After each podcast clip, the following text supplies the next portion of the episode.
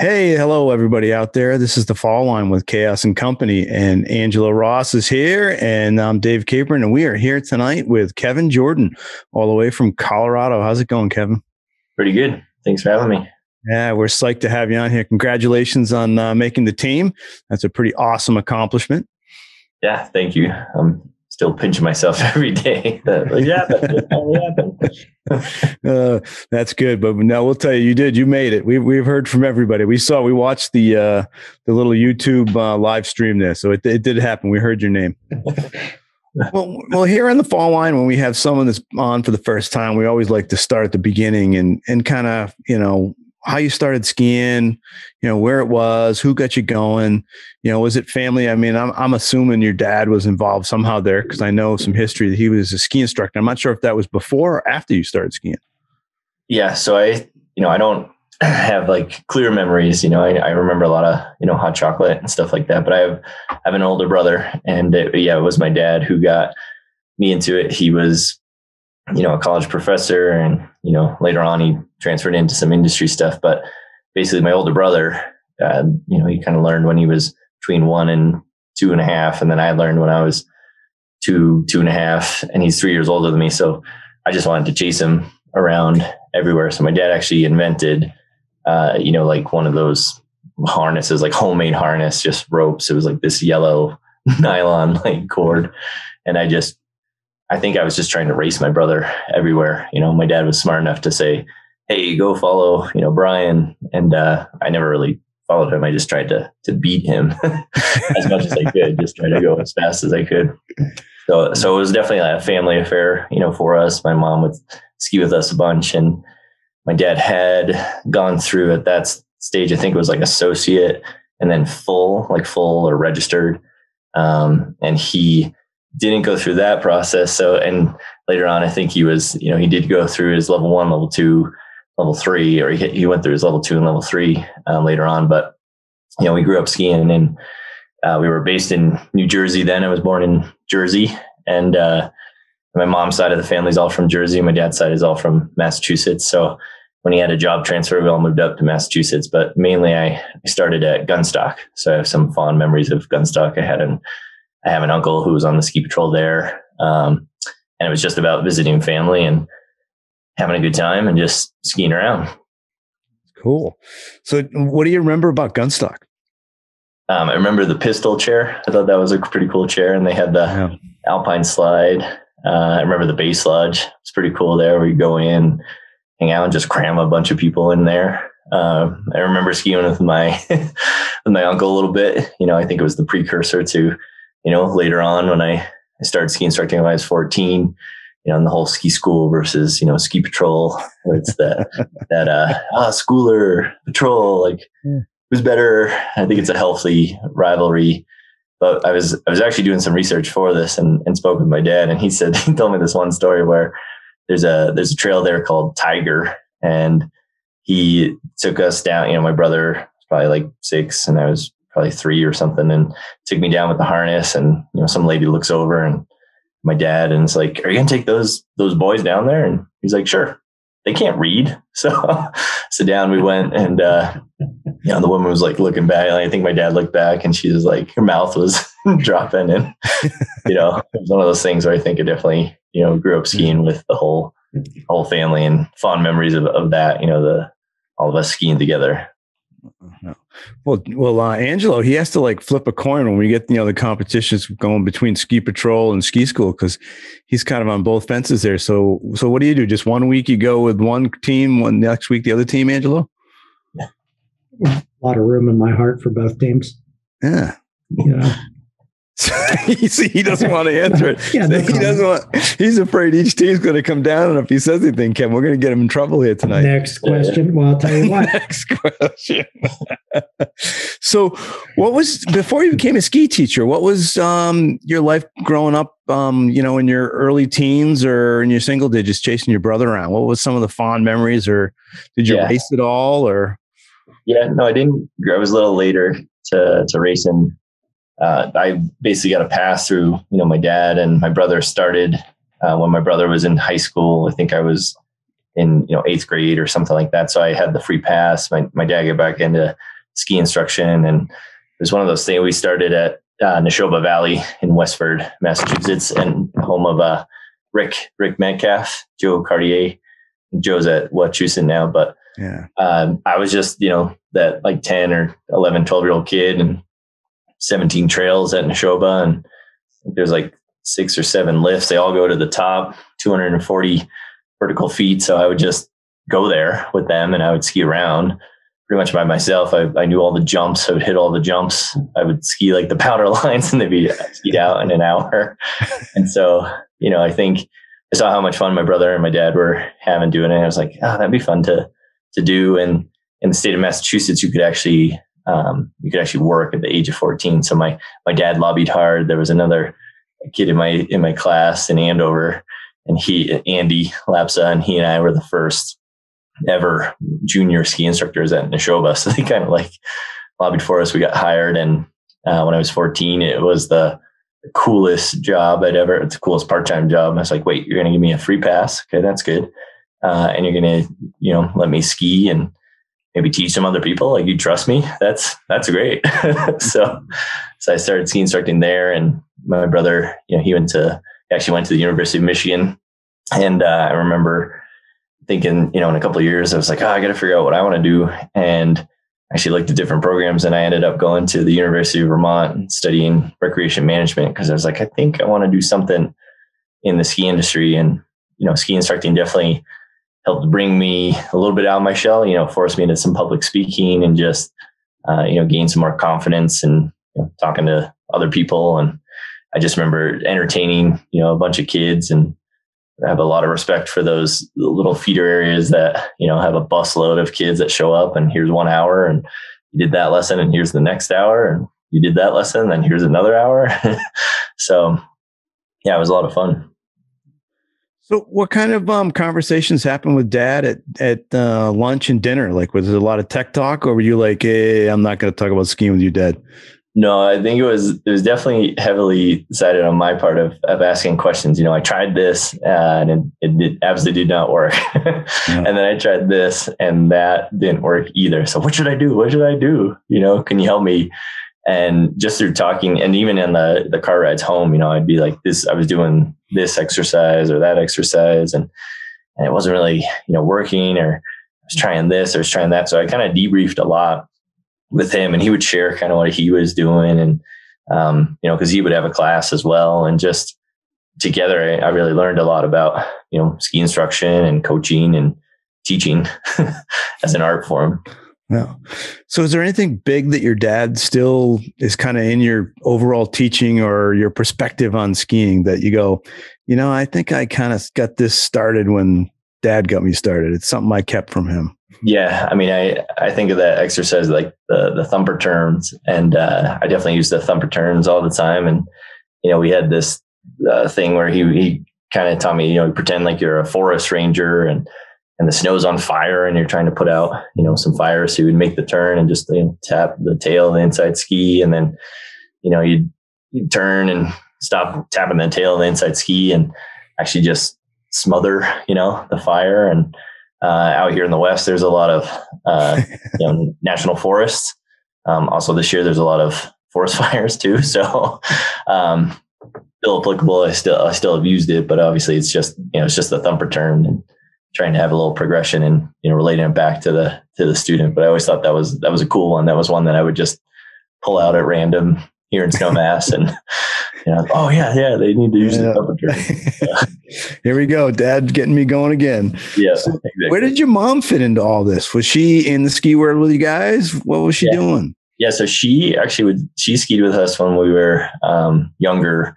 Uh, and then we got a lot faster and a little more, uh, you know, we wanted to go off jumps and everything like that. So she was always very supportive. She was in the base lodge. She would go cross country skiing, um, snowshoeing, uh, still kind of does that right now. She she did go skiing. I studied abroad in New Zealand, and and that was I think the last time she went skiing in 2003. So she came down there. There wasn't really much cross country or Nordic skiing down there, and so she just went skiing, and the ski instructor thought he was a genius because she'd actually had skied at a pretty high level before, and he was kind of taking that refresher course, and like, wow, you're uh, you're actually quite good at this. So, so yeah, so she definitely was, you know, a part of it, the family trips, all that stuff. But once we started kind of out skiing her a little bit, she she was always there for us in the lodge. We would hang out and hang out a lot, drink a lot of hot chocolate. So yeah.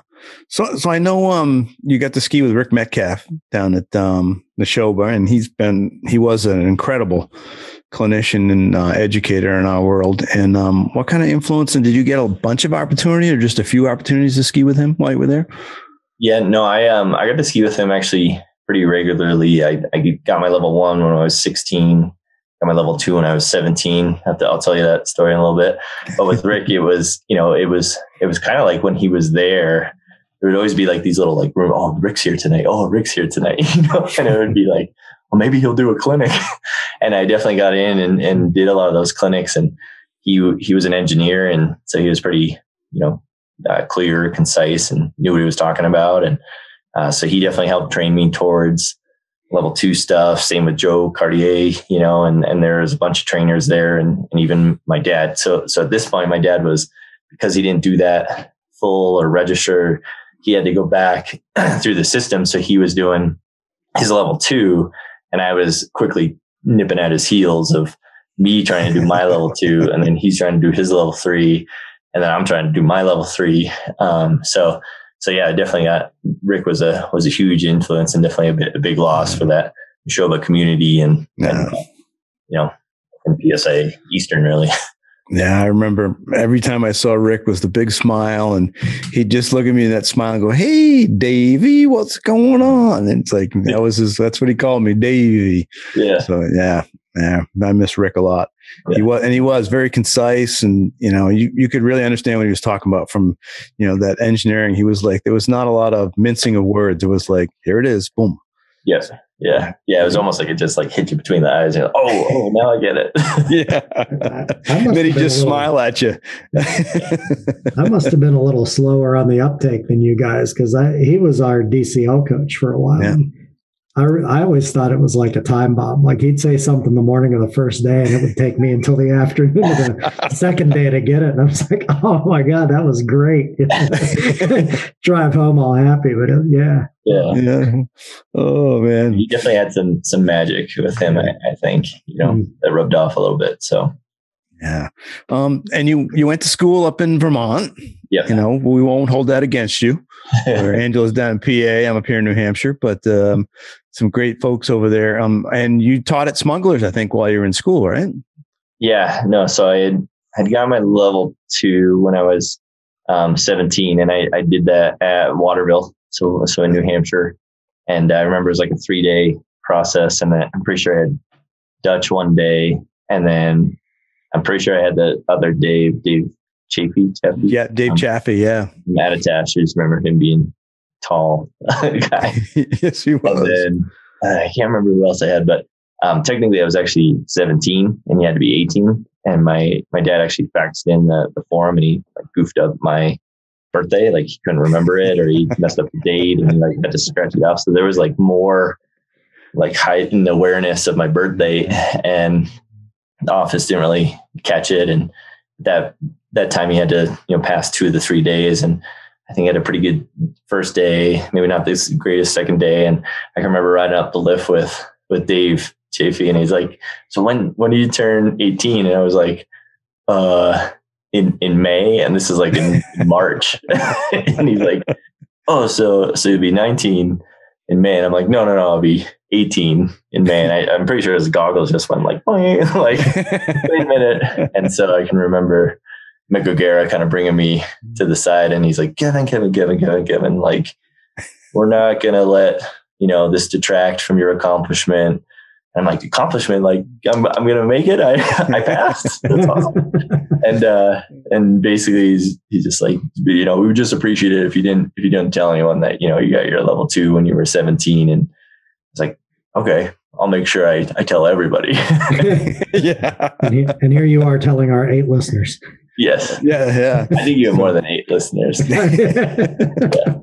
um, but then, but Smuggler's Notch and, and Vermont is pretty cool because I actually interviewed with at Stowe and uh, they wanted to hire me and they wanted me there on the weekends and during the Christmas breaks and all the spring breaks. And, you know, at that point I was kind of my first, my first mission or job was to be a full-time student and, you know, graduate. So that's what I prioritized was, was some school. So I met with Mike Frisbee from Smuggler's Notch and uh, they actually, they hired me and it was kind of part-time and, you know, it was like I, I could go to the um, you know, the mountain on Saturday. And I was, I would later on in my junior, senior, I was, I was there over Christmas, but I would just try to backline and, and go ski the, the notch. I would just try to wait for really good days and then I would go ski in, in Smuggler's Notch, which is some of the best tree skiing I, I think I've done anywhere, you know, in the world. It's, it's some of the best tree skiing that I know of.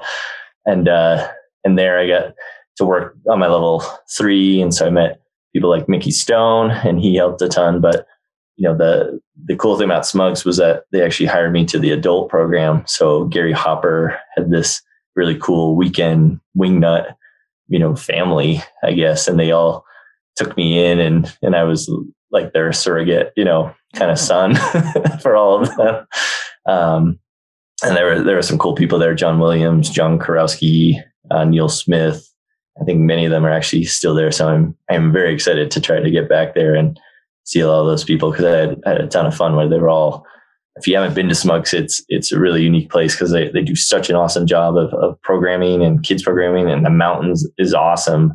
Uh, their their lifts are a little bit slow, which is is okay. It gives you a lot of time to to talk and mm. do some stuff on the on the chairlift, and that's kind of what I remember is, you know, if I had girlfriend issues or whatever, it was just finding one of those guys riding up, asking, you know, life, life advice and they were sharing it. And, you know, by the time I got to the top, I, I was smarter. yeah. So Mickey never got you on any free heel gear while you were up there? Never got you to telly?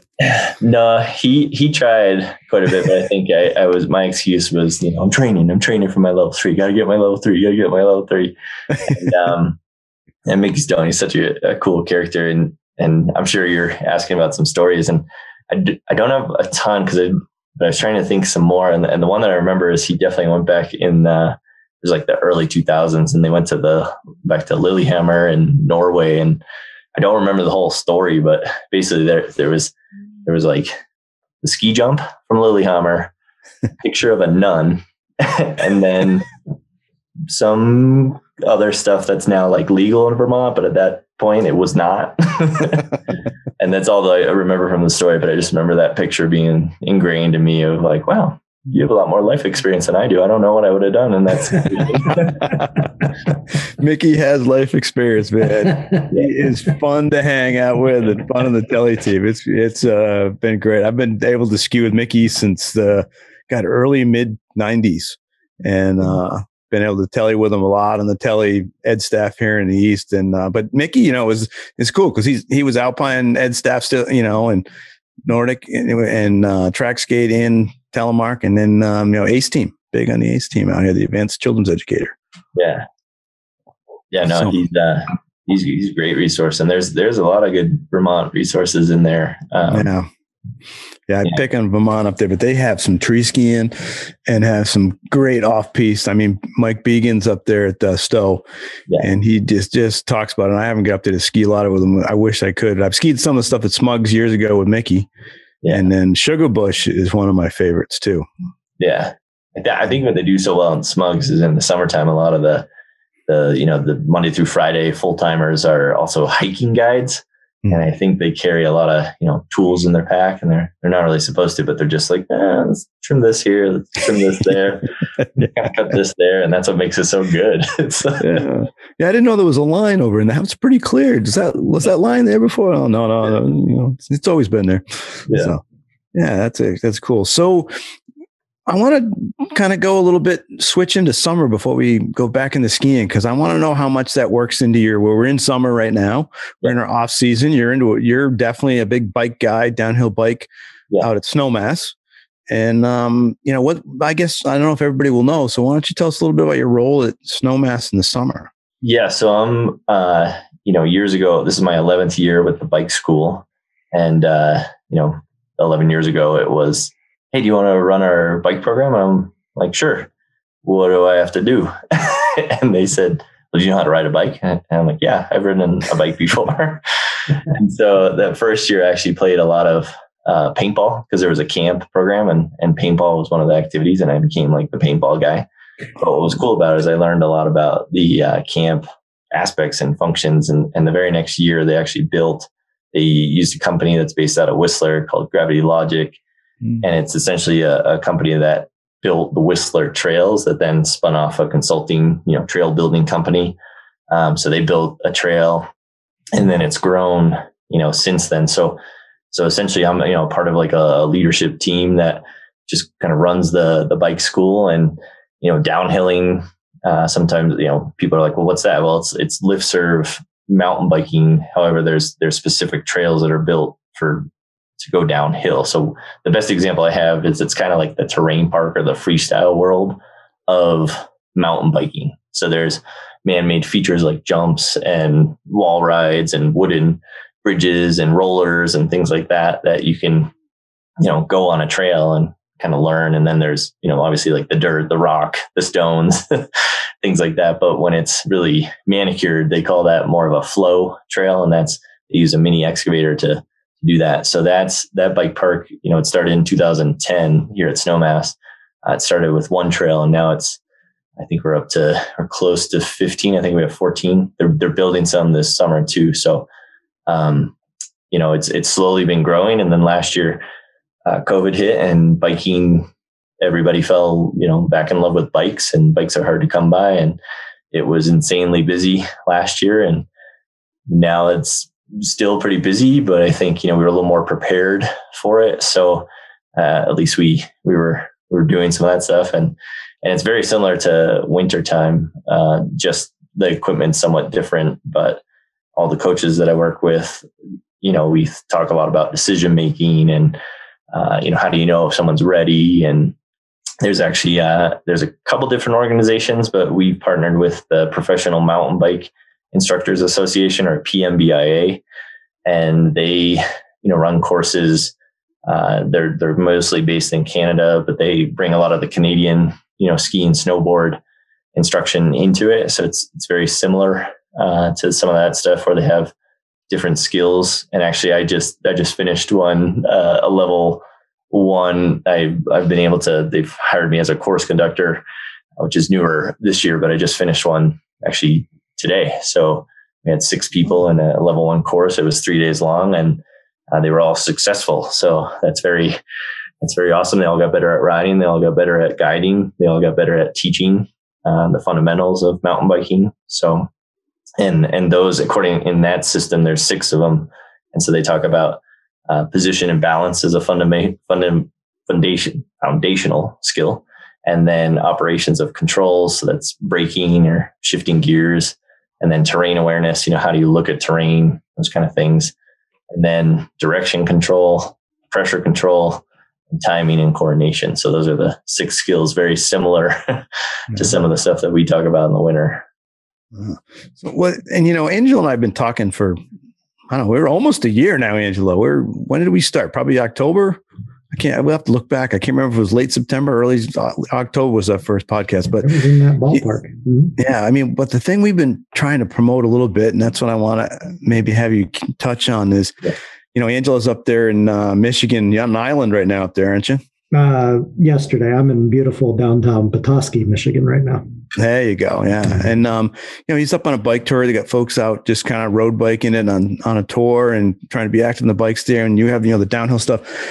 How much can people just take from just getting on a bike and going on some of the easy trails you have? I mean, what can they transfer um, to skiing and, and can they? I mean, what's your thoughts on that?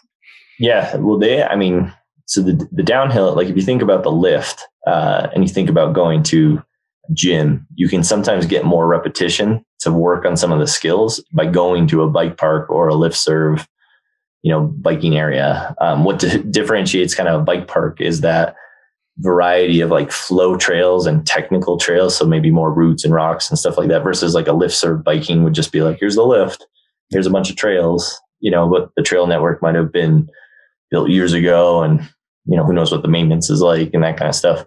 But the cool thing is that the sensations are pretty similar to, uh, you know, skiing, snowboarding, you know, kind of the freedom and the, uh, you know, the, the wind in your face kind of deal. Granted, there is uh, one major difference. I talk to people a lot about friction.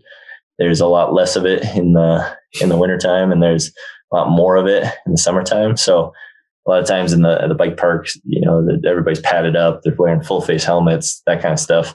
So it looks like they're going to to battle. And a lot of people ask us, you know, do we need all that stuff? And it's kind of like, well, we'll recommend it because we, didn't, we haven't seen you ride yet. But if you're a pretty decent rider, then maybe you don't need, you know, the full on jacket and all that stuff. But you know, in terms of skills, it's it's you know riding a bike and going down the hill, and you know you kind of need the cross country fitness aspect of being able to climb and and being able to have that stamina, but also if you need the downhill, the descending skills, so you can learn that quicker in a bike park. Um, actually, I know there's one in Northfield Highland Bike Park, which might be close to you, Dave. That place is awesome. I've ridden. Yeah, there. I've heard. I haven't gone, but I've heard it's phenomenal. Yeah, they're Mark Mark Hayes, I think is the owner. He's he's quite cool guy and has you know has figured out some stuff. Um, they're also cool too because he basically bought an old dilapidated ski resort and then they have no winter operations. Yeah. They just leave all their stuff up there. But you know, I think in terms of skills, like you think about skiing and snowboarding, and we'll use like the blue kind of intermediate groomed run example. When people get a little bit of skill skiing and snowboarding, they can kind of choose their own adventure, like where they want to go on a mountain bike trail, there still are lines within the trail, but if the trail actually goes to the left, then you probably should go to the left. Otherwise, you're off the trail, you know? So the trails are kind of built and meander on purpose and they're kind of built yeah. more of this is the way the trail goes yeah. versus in the wintertime, it's, you know, here's the, the ski cut run and I get to choose a little bit more where I want to go. Yeah. Um, but of course, there's always lines within everything. And it's just the margin of error is a little bit narrower. So, yeah, because because Angelo loves, you know, it's kind of your ecology thing, which you know you've talked about it that you don't like that title because I don't think it's a good title either for that course we have. We have a, Angelo created a course that's kind of uh Angelo, why don't you describe? It? And then my my thing is I know that Angelo wants to ask something about like the experiential or yeah. you know, I think people can bring from the biking a little more than just the mechanical stuff. I mean, but Angelo loves that stuff those two questions, Dave. I don't yeah. know. How, I don't know how to describe that course. Let me come back to that one. Yeah. Um, uh, no, I'm I'm curious, Kevin. Like, just in your head when you're um, when you're on snow, you have this. I'm assuming this flash of something from mountain biking that you're like, wow, I'm really glad I do that on the bike. Like, what what's your what's your the most effective thing you transfer from biking to make you a better skier? Yeah, yeah, that's a good question. I think on the on the bike, you know, sometimes the the speeds can be a little bit higher, but um, you know, in the bike you have a front wheel and you have a rear wheel, and you can kind of interplay how they work together. Um, with skis, you know, you're you're fixed on them. And you got two of them. You just your orientation is a little different. So I think for me, like the biggest thing that I transfer over winter to summer is that you know, in the learning aspect, whether you're trying to, you know, do something, you know, how do you figure it out and how do you like learn how to do that? I think the, the biggest kind of carryover is that whole idea of like angulation and inclination crosses over pretty well in terms of you can angulate or tip the bike, you know, more than your body.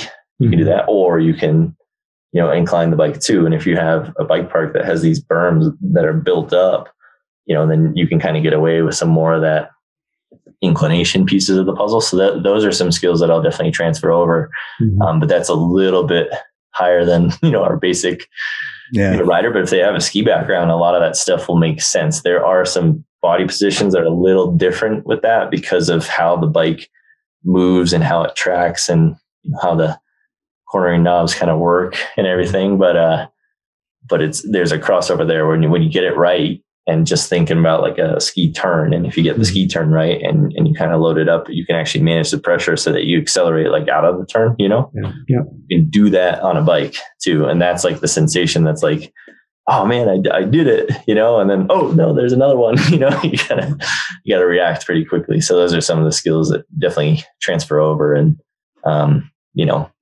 you can learn and, and go back and forth. So it, it's, it's a nice compliment. It's one of those things where it's a funny story that I've kind of just fallen into the biking, mm-hmm. but no one was really telling me how to do stuff. And, truthfully at Snowmass, I didn't really know what a bike park was until I went to Winter Park, which they've branded their bike park as Trestle. And when I got over there and they had these tabletop jumps and step up jumps and gap jumps and things like that, I was like, oh, it's kind of like a terrain park, but for bikes. Cool.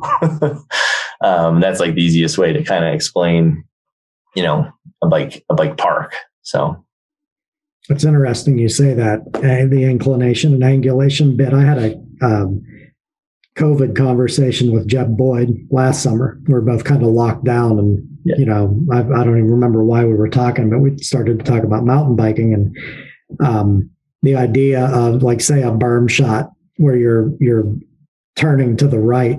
Yeah, you put the right foot forward. You know, the pedals are level, but the right foot's in front, and then a lot of times it's very easy on a bicycle to get used to having one foot forward. So that just becomes your go to. But when you do a berm shot or, or you make a turn to the left and switching feet, putting the left foot forward, and then it mimics a ski position a little bit more. And just having that um, reminder over the summer months transfers to the winter months easily. I, biking's a great, and I think mountain biking in particular is a, is a great uh, correlation to to skiing. Yeah.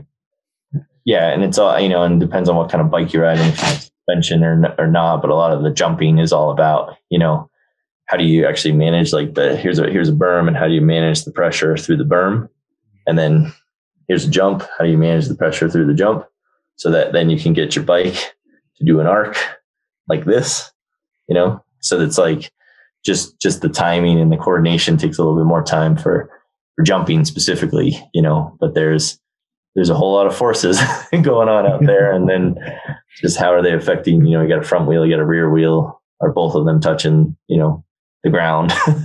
Is one touching the ground? You know, those kind of things. So there's things you can do with your body and, you know, stuff like that. The and playing yeah. around with different tire pressures like mimics playing around with different tunes you know so yeah exactly and dave and i have talked about this a lot and i, I think this is kind of what he's alluding to yeah. um, the, the more you do the more you do in your life generally yeah. with movement based activities the more you see the crossovers with the others you right. know and, and and and it's not obviously exact correlations but it's it's close enough that as you do it more and become more skilled I think you get better kind of exponentially at all of them at the same time. You know, because they're because it's one body. Like the even though the gear is different, you're still operating it with the same body. And I think you essentially what happens is you learn yourself better. Yeah. And then oh, apply, that, apply that to the gear. Yeah. And and biking's so funny because I mean like mountain biking, it's been around since like the like kind of 80s, you know, and started in California. So we're still somewhat in the like the wild wild west of mountain bike certification and what makes sense and those kind of things. So we talk a lot about in the bike school, you know, trade-offs, you know, so here's like a great example, you know, do you ride clipped in or do you ride on flats, which have like spiky pedals and, you know, there's advantages and disadvantages to both. So like with clips, you sometimes get more pedal efficiency because you're clipped in. And so when you actually pull up on the pedal, you know, you can actually use different muscles to kind of do that. Um, with flats, some of the advantages are like where you actually put your foot can be, you know, if I'm not, if I'm riding in a downhill park, I'm descending most of the time. Sometimes I don't really need to pedal. It doesn't mean that pedaling's not important. What it means is like I need to be in a gear where if I need a little extra speed, I can, I can get that and have that acceleration so that I can make it over or clear, you know, a jump. But I can actually play with where my foot's placed and actually move it up a little bit, which then just helps stack all of my bones. And it's almost like I take a taller, taller stance. And when I do that, I can ride in the bike park all day. If I don't do that, my calves are pretty tired. Um, my, my quads are pretty tired and I'm pretty tired at the end of the day. So it's something like simple as that of, you know, what, what kind of pedals do you ride? But they make a big difference, especially in the biking world. So are you switching pedals or do you have more than one bike? So you have one bike with the flats and one with the clips? Um, you, you, can never have too many bikes. That's um, just like you can never have, you know, too many pairs of skis. Uh, but no, I, I, have one bike and I actually ride flats. I, I do have clips. Sometimes if we're going on a cross country ride, I may do that, but I've also learned how to pedal, um, you know, more efficiently with my flat pedals. So I prefer them now. So I'm very much a flat pedal guy.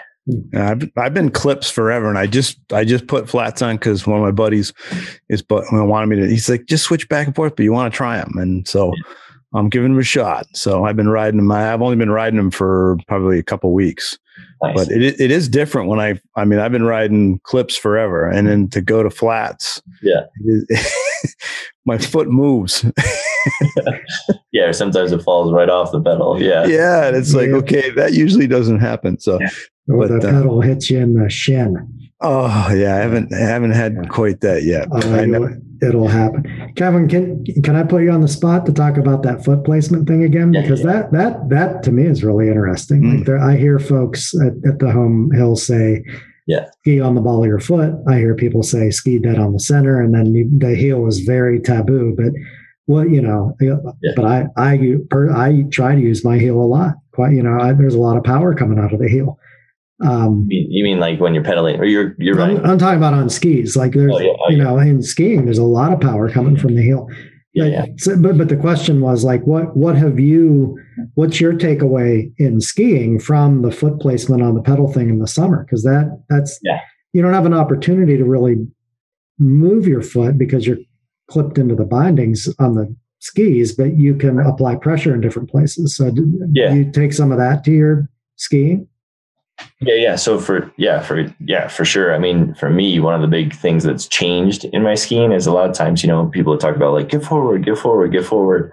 And so I would do that, but if I had too much pressure on the tip of the ski, especially at like the end of the turn, it would just the tail would just break away. Like it wouldn't actually follow the tip. So what I've been playing a little bit with is actually like moving it back and not so much like being, you know, in the back seat or whatever, but just like kind of like backing off like the ankle. Like I need to kind of like let go or like release the pressure towards the end of the turn because if I don't, then I have no place to move forward to. And that was like a big um, eye-opening kind of moment. It actually it happened two two years ago. I had an opportunity to ski with um, Tom Gellie. I don't know if you know him from Big Picture Skiing. He's they got a website, Big Picture Skiing, and he's um, you know a coach, and he just happened to be in Aspen, and he was doing some uh, you know, some talks and some clinics and those kind of things. So I took one run with him and that was it, just one run with him. And he's, he's like, I think you have some fore aft issues going on. And I go, okay, can you tell me what they are? He's no, like, no, no, that's all you get. no, he's like, he's like, no, but that's because he has on his website, he actually has some content of like online videos of, mm. of some instructional videos. And, and so I watched, you know, one and it was one of those moments of like, oh, Oh yeah, of course. you know, here I am trying to get forward at the the end of the turn, uh, which isn't you know a bad thing, but the problem is I was too far forward. There was too much, yeah. right? And so I didn't have I I couldn't I couldn't go to a place where then I had to have to do something else. You know, maybe stand up tall and then you know go the other way. So what's what's happened in that is I could control uh, almost like how the skis exit the turn a little bit, control the pressure better uh, that has been built up and, you know, in some ways get some deflection out of the ski. A lot of other people like can sometimes talk about it as like gliding. So we get more glide between, you know, from one turn to the other. Mm-hmm. Um, but I would totally think about it fore aft, you know, yeah. full on fore aft realm.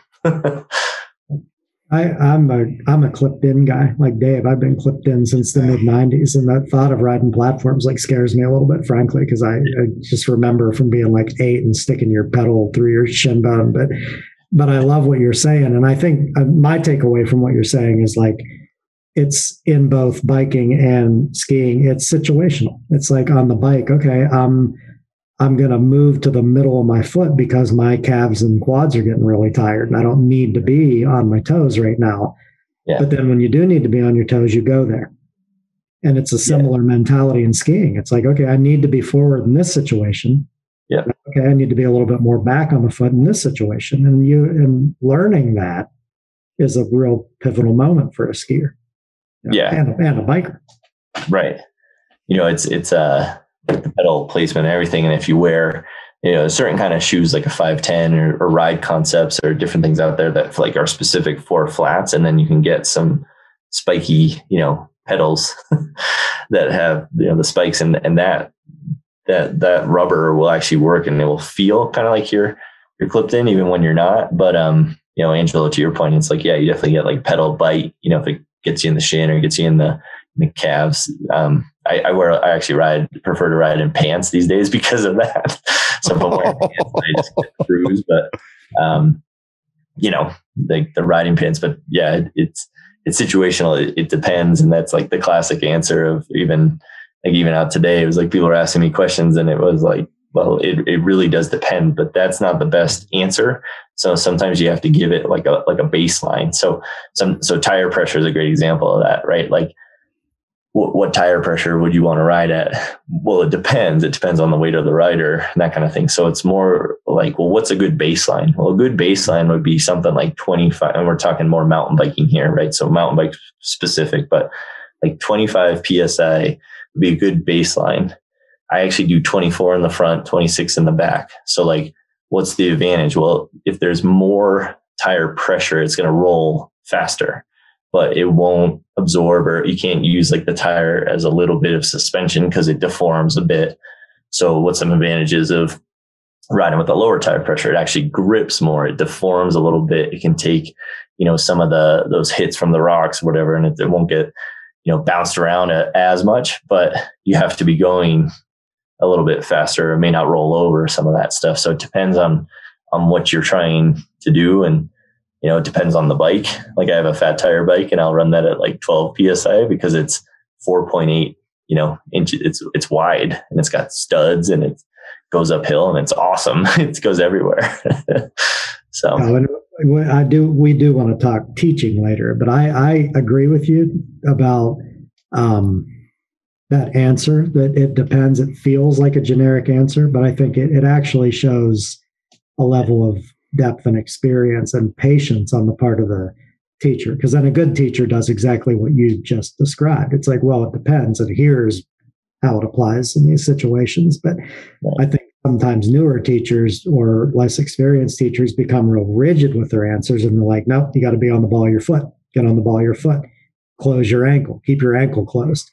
But of course that's not you know that doesn't right. work in every situation. Yeah you know, exactly. It's like the the skiing example is like, you know, someone told me to get forward. So I thought, you know, just jamming my ankle everywhere would be great. Yeah. And there was no there was no place for me to get to move forward to. Right. So I had to I'm not saying like I went, you know, I like I went, you know, back. Like I didn't go back. you know, it's like I don't, you know, at the end of the turn, just be back. That's that's great. You know, like no, no, no. what I'm trying to do is actually back off like the front of the boot so that then I can move into it, so I can time the pressure better. Um, and that's really helped me out significantly. People are like, wow, you're skiing a lot differently. I'm like, yeah, some, someone told me something that really clicked for me, you know?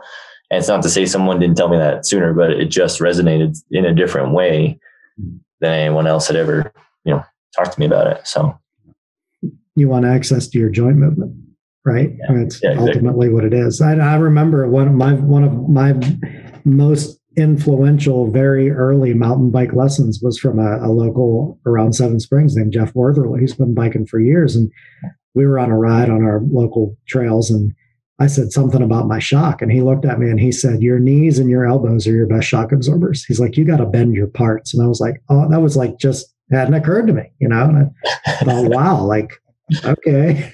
Yeah. Simple is good. You know? Yeah. Well, and that's the piece you, you mentioned something, Angelo, there that I do want.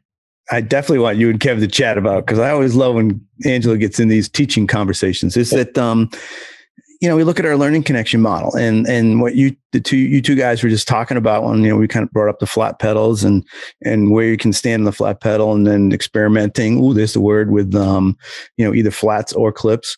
Um, is you know looking at our learning connection model and and the play and experimentation and and is one of our fundamentals on there.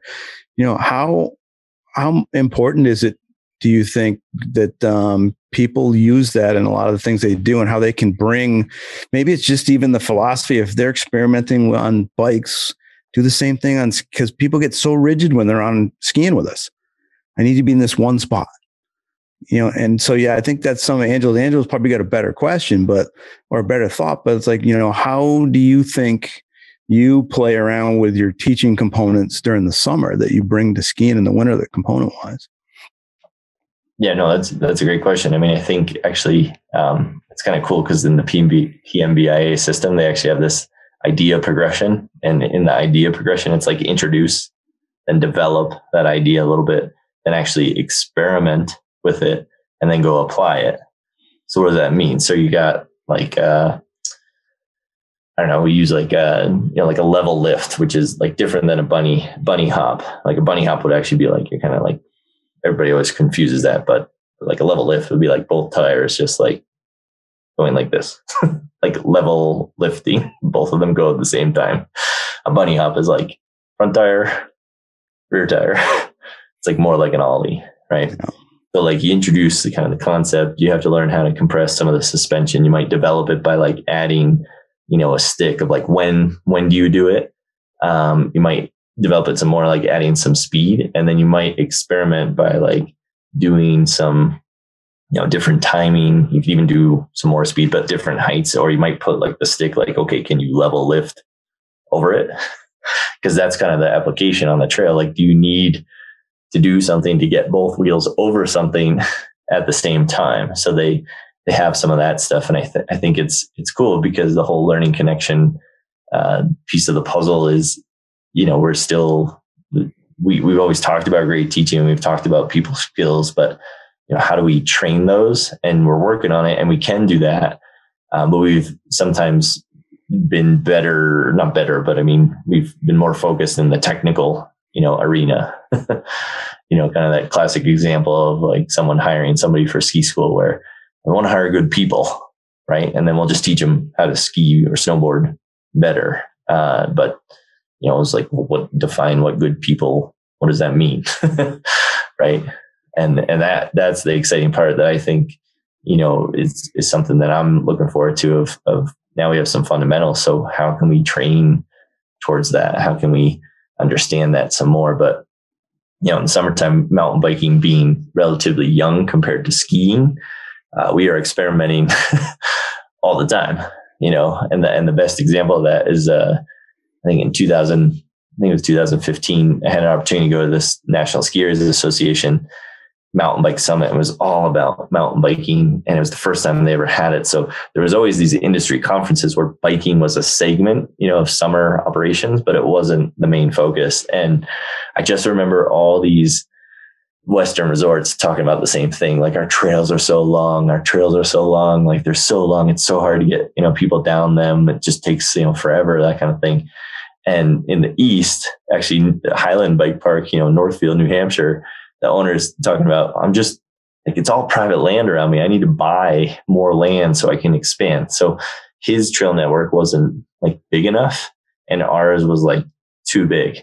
So I started thinking there, has got to be a better way. There's got to be some shorter trails. So finally last year they actually built some shorter trails. And if people haven't been to Snowmass, there's a, there's a gondola up to kind of this mid mountain, you know, bench. And that's where our beginner area is. It's actually at 10,000 feet. It's, you know, graded and it's not super steep. And we've, we've built some, some quarter of a mile beginner trails. One's kind of a, a, blue. I mean, it's really like a turquoise. It's, it's, it's green, but it's got blue features. So it's blue. um, but that is something that I think, you know, this year we're seeing more success and people, you know, love it. And before, uh, people were calling me all the time to get a shuttle here, get a shuttle there, get a shuttle over here. You know, they're always looking for the easier kind of. As you think about a mountain, um, any of the trails that kind of traverse or contour the mountain are easier because they're not going up and down. Anything that going straight up and down, you know, a mountain is going to be a pretty brutal climb or it's going to be a pretty you know fast descent. So um, that's something that it's it's pretty cool where it's like, well, we're still learning, and even the infrastructure we're still learning about. So it's neat. He's thinking. He, he leaned back. He's thinking. I was thinking about this chair that I'm in. Can you hear it creaking? Yeah, yeah. I thought that was you. Not well, it's probably might be my knees. I'm in this uh, beautiful hotel, the, the Perry Inn in Petoskey. It was established in 1899. I think this is the original chair. so I apologize. Um, mm. no, I was uh, I was thinking about your question, Dave. It's a good question. Um, the experimentation part. And sometimes I think it's just it's a matter of. Well, I, I think it's very much a matter of of framing. Like even the word instruction and the word teaching versus versus some saying like experimenting together.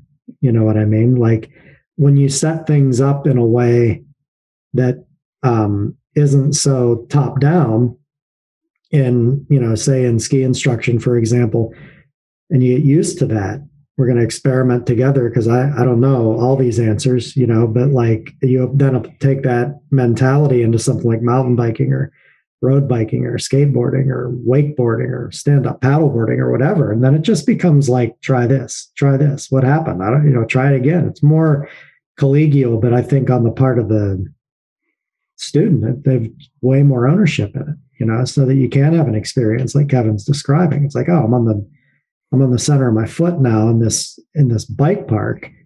But then, you know, three months later or whatever, five months later, it's like, oh, I'm going to use the center of my foot on this bump run because that's the, what the pitch demands, you know. And um, I think that's what you're asking, Dave, right? Like, yeah, well, yeah, mentality the, of experimentation or something. Yeah, I mean, well, for me, I look at like I go biking is definitely a fitness thing, as Kevin was saying. You know, we all look for that fitness thing during the summer, and how can we create things in our life that it just happens by the things we're doing versus having to go to the gym? Because Angelo loves the gym, by the way, Kevin. Him and I want to go to the gym every day.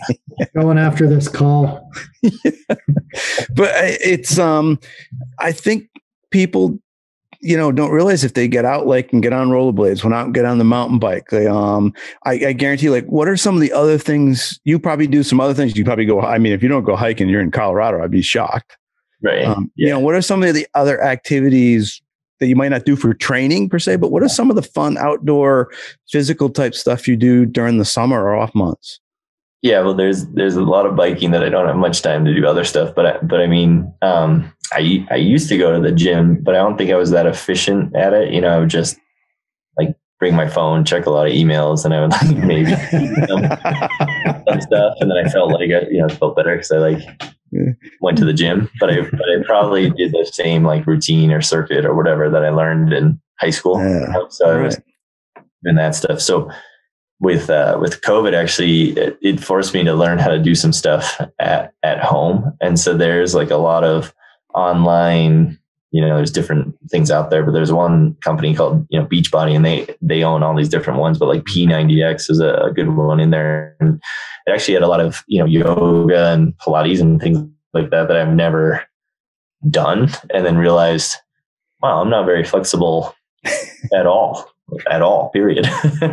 and so when, you know, COVID kind of hit and the whole shutdown hit, you know, in March of 2020, it was one of those things where it was, wow, maybe I should be doing this uh, more often and, and doing it from home. So I wasn't traveling to and from the gym. But, you know, we, my in-laws have a, a, a really awesome place on a lake in, in Pennsylvania in the Poconos, Lake Wallenpaupack. Yeah. So I'll try to go wakeboarding there and, um, you know, Colorado has a lot of lakes and, and rivers, but they're very cold water. so I like going, you know, and doing some of that stuff. But, you know, there's definitely hiking to be had.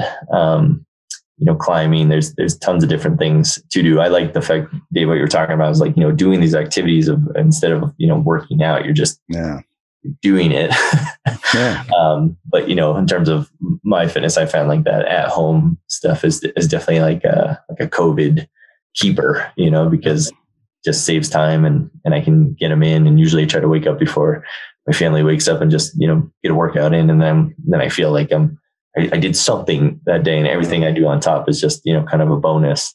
Yeah. So so you ride a lot when you're at work, obviously. Um, do you ride yeah. separate of that, and do you road ride or ride other than just the mountain bike stuff? Or yeah, so um, in the summer, I pretty much ride in the bike park like way too much. And uh, I am trying to ride a little more cross country. The fall is awesome because then we shut down for we we go to weekends instead of like after Labor Day. We just go to weekends, Friday, Saturday, Sunday. So during the week, I have a lot more time to ride, and that's like my favorite time to ride because, um, granted, you know, Aspen is is awesome and Colorado is really cool in the fall, but the Aspen leaves turn only like different shades of of yellow, and so I do miss a little bit of the Vermont and the Northeast of like every different color, you know, out there yeah. in, the, fall.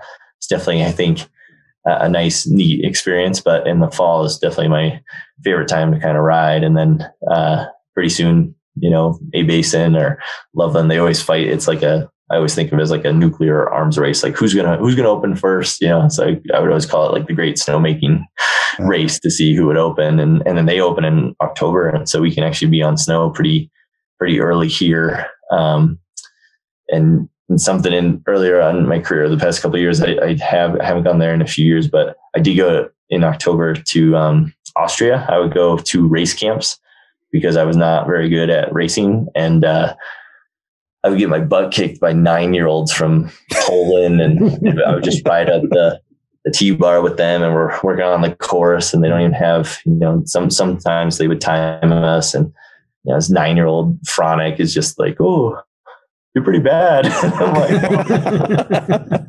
great. Thanks. Yeah, thanks for the encouragement. And, um, oh, you know, but, it, but it, I did some of those things in the fall. That was, that was always, I love that time of uh, skiing because it, it like just, you know, it, it was on really firm snow. Um, and it just like gave me a little, you know, like head start to the season.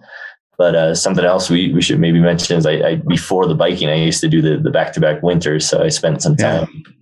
In Australia, Perisher Blue, and then I studied abroad in New Zealand, so I kind of saw that ski industry a little bit, and then um, and then I spent three seasons in Argentina, so I, I, went to Las Leñas and I had spent some time there and uh, it was awesome. I didn't, I was definitely the, the gringo guy and, you know, didn't know any Spanish or I had oh.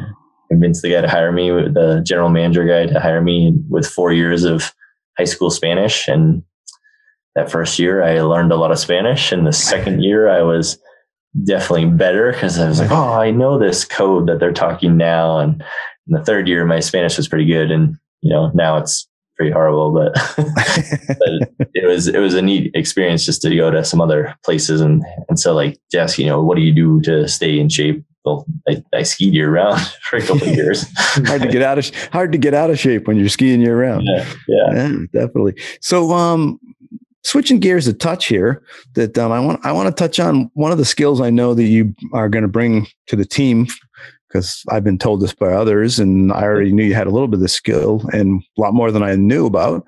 That um, you're pretty involved in writing. I mean, I know you've been involved with the freestyle manual um, for PSIA AASI, and also with the was it the tech manual? You were one of the three on that, right? Am I correct there? Yeah, the um, yeah, writing's uh, is pretty interesting because I you know I didn't go to school for it or anything. But when I was in school, I had to write a lot to, you know, basically get good grades. you know, it was like you write a paper and you submit that and that kind of stuff. So, um, so I've been involved with, uh, yeah, the Alpine Tech Manual. Um, there's a bunch of, you know, when Ellen Post Foster and Rob Sogard were involved with it, I had essentially written some of the movement analysis uh, chapters, and and that was something that you know, early on in my career, it was kind of like every division was kind of doing it differently. And it, doesn't, it wasn't like the end of the world, but no one could really tell me like what their process was, you know? And then I think PSIA Rocky Mountain did a good job of kind of trying to put it together and create some mm-hmm. filters and some pieces like that. But other um, resort, I think we're getting better uh, with that. But that kind of started down the path of, you know, I started writing magazine articles for 32 degrees because, um, or at that time as the professional skier, because uh, you could, and you could submit ideas. And if they liked them, they took them and they would make them sound even better than what you submitted. and then they would pay you for it. And I was like, great. Like a lot of ski instructors do have, you know, second jobs and those kind of things. And, and how my season worked is I had about six months in, in Aspen and, and my wife went to she was in nursing school so she was actually based in denver so a lot of times in may and October and those kind of shoulder seasons, I would just do a lot of magazine articles and pitch different ideas and write stuff that I thought would be cool or well received. And a lot of times, some of the movement analysis articles I wrote for 32 Degrees was all about how can I help someone, you know, get better at that process? What have I done, you know, in my process to get better at it? How can you practice it? Because, um, yeah, I'm actually stoked that we're using Zoom now because you can share the screen and you can pull up a skier and, and you can have movement analysis sessions and it actually makes more sense to do it that way. That's another one of those COVID keepers. But the the writing, you know, has always been there a little bit. And that, you know, just just like anything, it's a progression where, you know, some people are like, Hey, would you want to write the freestyle technical manual? And I was like, sure. Never written a manual before. That'd be cool. And uh, then you see like what that project entails. And then uh, that has now blossomed a little bit into the children's manual. And there's a lot of people, really good people in there. Stacey Garish, Dusty Dyer, um, another Vermonter, Mark Aiken. And essentially we were taking some of the foundational pieces of that and then rewriting it. And then, uh, you know, we had a, a, pretty decent prototype and, and then we needed to rewrite that again. And so for me, writing is definitely a, a process. Um, but the thing that I love about it is that you can put your thoughts down, you can think about it, you can step away from it and then have some time to go back to it. So there's a lot of reflection pieces, you know, in between it. It's not, uh, my writing style is not, you know, do it late at night and try to submit it. You know, it's it's two o'clock in the morning. That's that's when I work best. No, I still might work best at that time, but you know, it's it's I need to kind of think through it a little bit more. So the most recent thing has been the children's uh, manual, and that we're we're hoping. I th- I think it's going to happen this fall. It's going to come out. So um, pretty excited about that. And the writing I'll tell you a quick story, but it, there's a lot of credit here to my mom because she was my my first uh, editor and really helped me understand a lot about the English language and grammar and that kind of stuff. So a lot of times she would sit, you know, we would sit down and we would discuss something I had written in high school or even, or even like sometimes I would still use her a little bit in, in college. Uh, but the interesting thing about it was, you know, there were times that I was just like, wow, you don't know what you're talking about, you know, or she, you know, but she forced me to think through, well, what are you really trying to say? Like, how are you trying to say it? And really think through what does that look like and, and what can you write it? How can you make it clearer? So, and learn from an early age of the editing process. And, you know, behind every good writer, there's actually a better editor. and so, um, so yeah, I'm excited, you know, for have a couple ideas. Um, oh, that's, that's that, that, that's kind of what I was going to ask. Ask next is, um, you know, you get the kids thing, and I know that's probably taken up a lot of time of writing, but I mean, is is there a couple thoughts or is there ideas of things that you're like, I really would like to work on this. This is something I'd like to drop and go, boom, this was something I did on the team. Yeah. And hopefully get out there to the educational world. Um, so one of the challenges with the children's manuals, there's so many different disciplines. Uh, so what, you know, so there's two options. Either you can include all the discipline specific stuff and then make the manual huge, right. or you can talk more about the kids, you know, gen- in general, you know, how, how is some of this stuff going to help uh, children's instructors or adult instructors or, you know, private lesson, you know, anyone but understand kids better and how does that actually work. So one of the things that I'm interested in and definitely excited about is you know this whole idea of there used to be this little handbook, uh, a teaching handbook, and so one thought is actually rebranding that a little bit so it's like a field guide, and the field guide would be more. It's not like the bag of tricks and every single exercise that you could do, but what, why would you choose this one over this one, and how does that relate with some of the like technical the the fundamentals of of skiing you know mm-hmm. to be like alpine specific so there's there's some opportunities there that i think we're gonna tr- attempt to see how that's gonna go um cool. that's one kind of precursor. I mean ideally in an ideal world we were gonna try to launch the manual and that together but create more of a template for other disciplines. So telemark could do the same thing and snowboard could do the same thing but just uh, do it you know differently. So it's more of you know i think of that field guide of like a, a instructor in the it, literally in the trenches and be like i don't know what to do next you know i don't know what to do next and they like flip to it and they're like oh you could do a, a thumper turn and that would help you achieve this, this, and this, you know, depending on your students and something like that. It wouldn't be that cookie cutter. It, would still have to read the situation a little bit, but give you some sense of here's something that could help and here's why it would help. Yeah. So yeah, I'm I'm looking forward to. I don't know if you've thought about this, but I'm going to kind of plant the seed and see if Angelo tags on here or anything. But um, that you know, on the team, I'm wondering if there's going to be some things that come up. You go, man, I wish I had thought right from the beginning. So I'm putting in there now, like thinking about your experience on the team and just I don't know. There could be not a memoir, but more of like when you're in your second term or you know, when you're done your second term, you have a book you put out going, this is kind of my thoughts on skiing or experiences I had through my yeah. ski teaching. Is that something you've thought about? Uh, not, I had thought about it a little differently in terms of maybe a little bit of like a blog. Okay. Oh, ooh, that's even more interesting. I thought a little bit about that because I know that, um, you know, people can use social media to, you know, say, Hey, you know, I'm excited to go to you know, National Academy or, you know, Masters Academy and Pro Jam, Killington, Killington this year. that where yeah, at? yeah. We're hoping you're there. We have a yeah. question here for you in a few seconds. We're gonna, well, not really a question. We're just going to yeah. tell you you're going to have to do something. Yeah.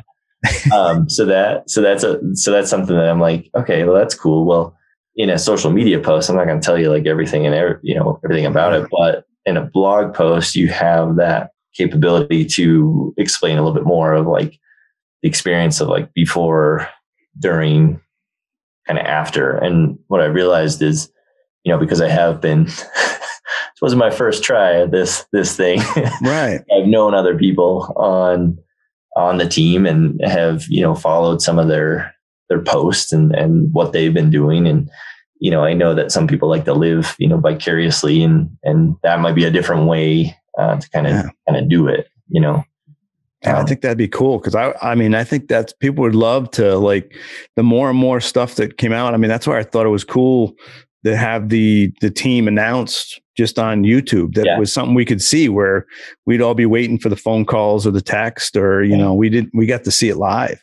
Yeah. And um, you know, like Interski to to have more coming out, even if it was a day late, but I like to have more kind of chronologically versus, well, you hear about this stuff in the fall and it's now like March.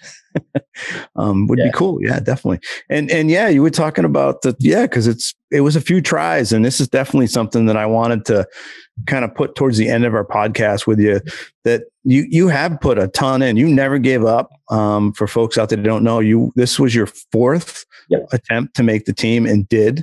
Yeah. And you never i don't know if it was a you know that i thing or uh, in even a couple discussions you and i've had you you were it was the eye was on the prize all the time even after each failed attempt you were like okay what do i need to do for the next one and and there's some cool things you did in there over yeah. these those three times before this fourth one was the charm i think you called it the yeah. fourth the charm instead of the third yeah. um you know what were, what were a couple of the the interesting things most people probably haven't done to try to get better. I yeah, one kind of funny. Right, right, right. No, I think um, you know, for me, I started early, and and to back up a little bit, you know, I didn't even know about the national team until 2003, and at this point, I had already been a member since 1996, 97, and it was really was Dave Merriam at Stowe that in my college career he was the best public speaker. No offense to my you know professors and all the the teaching assistants, you know. But there was something about Dave that was different, and you know, I, I kind of afterwards I asked him, you know, I was like, "Man, why are you so? How are you so good at public speaking?" And he's like, "Well, I do it a lot." And I go, "Okay, where where here at Stowe?" And he's, "No, I'm coach of this national team." Uh, okay, what is that? and then he explained more as to what it was and how he was a coach and that kind of thing. I was like, "Oh, that's that's kind of cool. So I was like, okay, I need to finish um, school first. So I, so I did that. And uh, luckily enough, I, I landed um, in Aspen Snowmass. I landed in Snowmass and I had my level three at that, that time. So I could be full time. And in some ways that kind of fast tracked me to becoming a trainer uh, in Aspen Snowmass. Cause of course I was like, how do I get better that way? So let me do that. and became a trainer, became a kids trainer first, uh, freestyle trainer second, and then uh, finally an alpine trainer third. I had a lot more experience teaching kids, so I could do a lot of really great, you know, this is how we teach kids clinics and things like that. And I was young enough to kind of get into some of the freestyle realm where I was young and didn't have as much, you know, fear or, you know, I was 22 years old. Yeah, okay, I'll learn how to slide a rail. Okay, I'll go off that big jump. No problem. What do I need to do? Just go fast. Okay, great. Um, you know, those are some of the things that that I could do. And through the course, the process, it, it helped refine, you know, what, what do I want to do? And actually the first, um, like the first attempt, I was kind of trying to figure out, there were three things that I, I was exploring to see whether I could be. One was, could I be a professional skier, you know, like sponsored by, you know, companies and, and just do some of that stuff. So I actually entered a big mountain contest, uh, did pretty horribly and it. wasn't, didn't really want to go off jump, like off of cliffs because I had to show up to line up the next day. So that, that really, that dream was over pretty quick. Mm-hmm. Um, the other thought that I had was maybe I should become a ski guide and I, I did uh, all my avalanche certifications. Realized, you know, in Colorado the snowpack's pretty unstable, so if you go in the back country, pretty much everything slides. Uh, here in Colorado, other places are are different. Yeah. And then I did my AMGA ski guides course. Hadn't had done a lot of skiing year round, so I hadn't really had a lot of exposure to rock climbing. And to be a, a you know a really good mountain guide, there's a lot of climbing background and you know, how to do rescues and that kind of stuff. So I learned that pretty quick where I was, nah, I don't know if this is for me. So that kind of helped me eliminate some other ideas of what I wanted to do and really focus in on the team. And I, I think for me, I had the plan, you know, I was going to make it on the team, I was going to travel all around, then I was going to settle down, have some kids, you know, get married, have some kids. Mm-hmm. And I did everything completely backwards. So I got married, had some kids, had attempted for some some tries and what i learned through that process was you know i had started early but i knew i was i kept coming back and i kept getting you know a little bit closer a little bit better you know in 2012 i think you know earl uh, saline was still in uh, in psia now he works for the nsa but he i remember tracking him down and being like okay so there's 42 of us this is back in 2012. It was at Snowbird, and you took 11. So was I like number 12 or was I number like 42? Because like knowing that would would help. And he looks at me and he goes, "Well, take this with a grain of salt. You were in like the bottom of the top third." So I go, "Okay, well." So I divided 42 by three. That's 14. I was like, "So it was 14." And I looked at him and you know, best Jim Carrey impression and Dumb and Dumber, and I go, so you're telling me there's a chance there's a chance i might make it and uh, he just starts laughing and so it's one of those things where i think you know i i, I never gave up and uh and it, and it did, and I learned a lot in the process. And, and some of the, you know, best advice was it was actually more for me, probably some of the obstacles were overcoming some things, you know, in myself, right? Because you go to this selection process and, oh, am I good enough? Oh, can I hang? Can I hang? Oh, they're such great skiers. You know, there's a lot of stuff that's happening that you're you are actually not helping yourself. You know, get better at um, overcoming some of those things. So I think that's like one of the one of the key things. And I also remember, you know, after they had done the selections, there was this one moment of like, oh man, like you know, wouldn't it be such a great story that you know I made it on the first try? and then I thought about it that was like a fleeting moment. And I was like, no, because I'm I am that poster child now for that level two or that level one who's trying to get to their level two, trying to get to level three. And it's, you know, if you don't give up and if you, you may have to change some things or some ideas, you may have to think about it differently. And what probably helped me the most was the fact that, you know, when, when COVID hit, which don't get me wrong is a horrible thing. My wife is a nurse. I saw it firsthand of, you know, the medical community of the toll it was taking on them. But there was so much out of our control that I was thinking, well, what can I control? And what I can control is, in all the time I've been doing this, they've never postponed it. I've never had an extra year, you know, given to me. And at that point, we didn't really know if we had an extra year or not. Um, but they just, but we knew we weren't trying out in April of 2020. And later on, you know, a couple weeks later, we finally found out that the game plan was okay, we're going to postpone everything a year. And so I said, okay, well, I have two options. Either I could be frustrated and upset with that fact, or I could get really good in one year. So what am I going to do to do that? And I've never had this extra time. And it was just full on eyes on the prize on that because it was one of the ways that I think kept, kept me sane during some of the, the COVID craziness. yeah. Well, it's awesome. And I, and I hope you do get on that list and jump on Don Heringer or however they come up with who's coming for the team. Must be, I mean, the coaches. I know Jeb and and um, Michael must be in that some, but hopefully you can come out and because um, Angelo and I are just going to book a uh, you know stand up.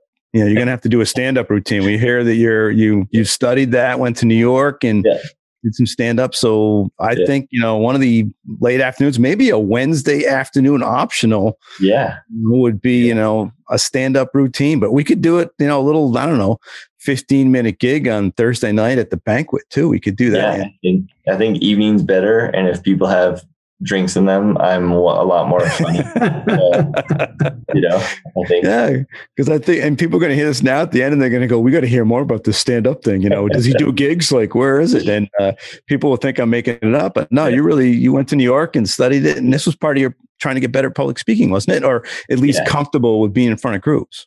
I did. Um, the stand-up comedy is a little hilarious because my wife will tell you either I'm retired or not funny and it depends on who asks her, but she, she does that a little bit. It's it, it's basically when I was 18, I could go to comedy clubs, but I wasn't 21, so you could you could go to a club, but you couldn't drink there. So um, it was great. I was like, wow, this is pretty cool to to go. And I can remember I saw Pauly Shore once, and the guy who opened for him was just he came out and he must have dropped like 2300 f bombs and it was just f f f f f every, like everything. And it was like man if he can do that then i could i mean i could do that. Anybody could do that. That's not even that's not even talent. So is he, is I, he from new hampshire? No, is no. he on this call? No uh, I never throw any f bombs. yeah, right. yeah, you, kind of, yeah, you just kind of lob them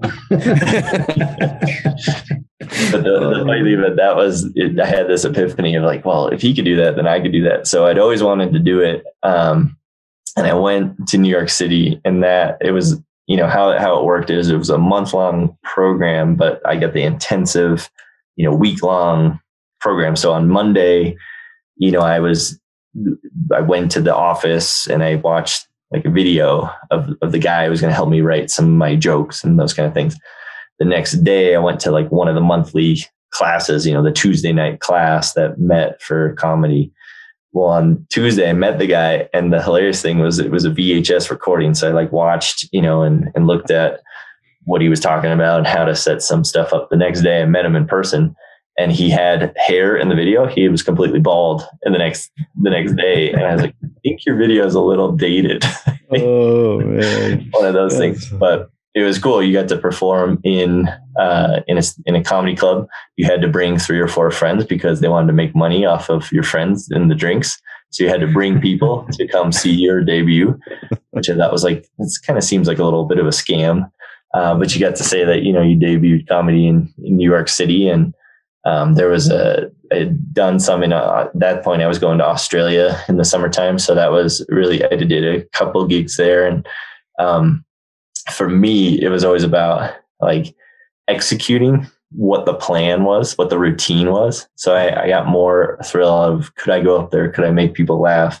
And could I do it? But I also studied so hard because my greatest fear was getting heckled and not knowing what to do and losing my place and just not being able to come back to the actual routine. So I would I would work my butt off of just studying it, memorizing it, um, practicing it in front of the mirror, just doing tons of that stuff. So that I, I never really got heckled that bad, but being in Australia, just, you know, making fun of yourself of being an American was pretty good. and in Aspen, it was, they had this comedy troupe because Aspen used to have this HBO comedy fest that would come here and that turned into some other ones, but there was a little bit of a local crew and they're still, they're still doing it, which is pretty neat. Um, I haven't really done much with them, but it was a lot of ski instructor jokes or making fun of you know, maybe some of the clients that you have here in Aspen that have a lot of money and they don't know really what to do with it. So they kind of do whatever they want with it. And some stories are pretty accurate and yeah. you know, some are some, some other ones. So yeah, no, and Killington would be good. I, I, think I can come up with some good Killington. Yeah, yeah. Well, I think you know, a little 10, 15 minute segment there in banquet yeah. night might be pretty cool. Yeah. But uh, Angelo, I know always as we start to finalize up, you always have a couple that might lead him on to some of his um, material for that night. You know, some uh, funny questions for for Kevin here at the end. I, I was going to ask you what you do when you get heckled, Dave. when I heckle? When you get heckled. When I get heckled, man, I get heckled every time I'm coming down underneath the lift, man. you drop 2,300 F bombs. yeah. If it's on the hill, I just wait for the, the person to be below me and I just pull up, let them go by. And then when they stop, I come down and blast them with snow. it's Matt Boyd. So I just cover him. You know, he's another one. He's not that tall. So you can get the snow yeah. right up over his head. Oh, my God. That hurts. Um, no, Kevin, congratulations. It's a testament to hard work. It's really impressive. I was thinking about your blog idea. That's a great oh, topic yeah. because I I think people people assume new people assume that like examiners were born examiners. I thought all the examiners lived together in a dorm when I was level one. I was like, oh, they they flew these guys down here from their dorm in Vermont, you know, and but they it's in Austria. That's what they do in Austria. But. Wow, I, I believe that. But you know what I mean? Like it's and and and it's it's not like that. Most people stumble pretty hard and a lot of people stumble a lot but you know you never gave up and that's important you know it's a great story so yeah. congratulations you fully earned it nothing i remember jeb you know jeb boyd saying some stuff at the 2016 where he said sometimes you know the the journey is better than the catch and and that i think is actually really resonated with me of you know it's it's definitely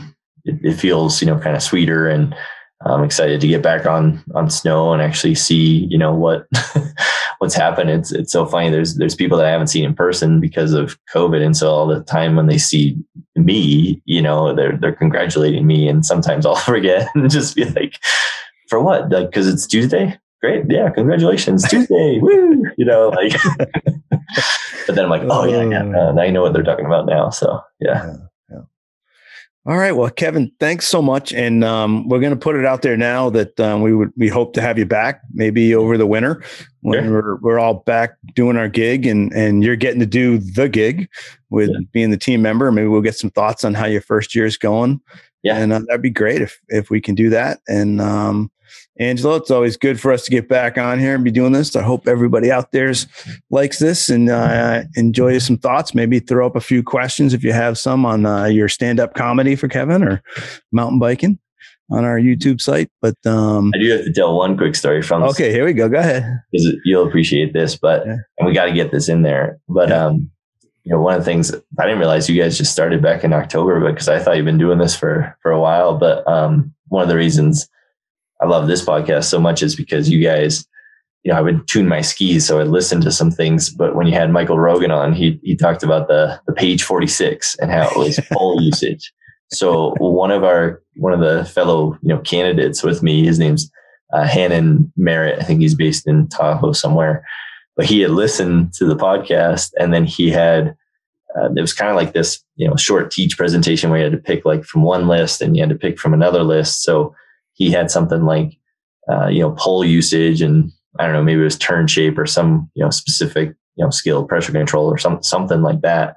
And he had to put the two together, but he quoted you guys and he's like, Oh yeah, from, you know, chaos and company page 46 and pole usage and Rogan was our evaluator. So I was like, wow, that's so cool. And number one, I know what he's talking about. I know what he's talking about. I'm also, I'm a fan. I'm a fan. and then I was like, that's awesome. He quoted what you guys are. And then it's even better that Rogan's like grading us. one of those moments. I thought Rogan's eyes were going to go right through me when I pulled that one up onto him in the second podcast. And I'm like, yeah, I went and looked at page 46. He goes, you do know, I really don't know exactly. It was kind of just, it was the point I was making. I'm like, yeah, yeah I know. yeah. That's awesome. Oh man. So well, cool. Kevin, congrats. Thanks. And um, thanks everybody out there for listening. This is the fall line with KS and Company. Yeah.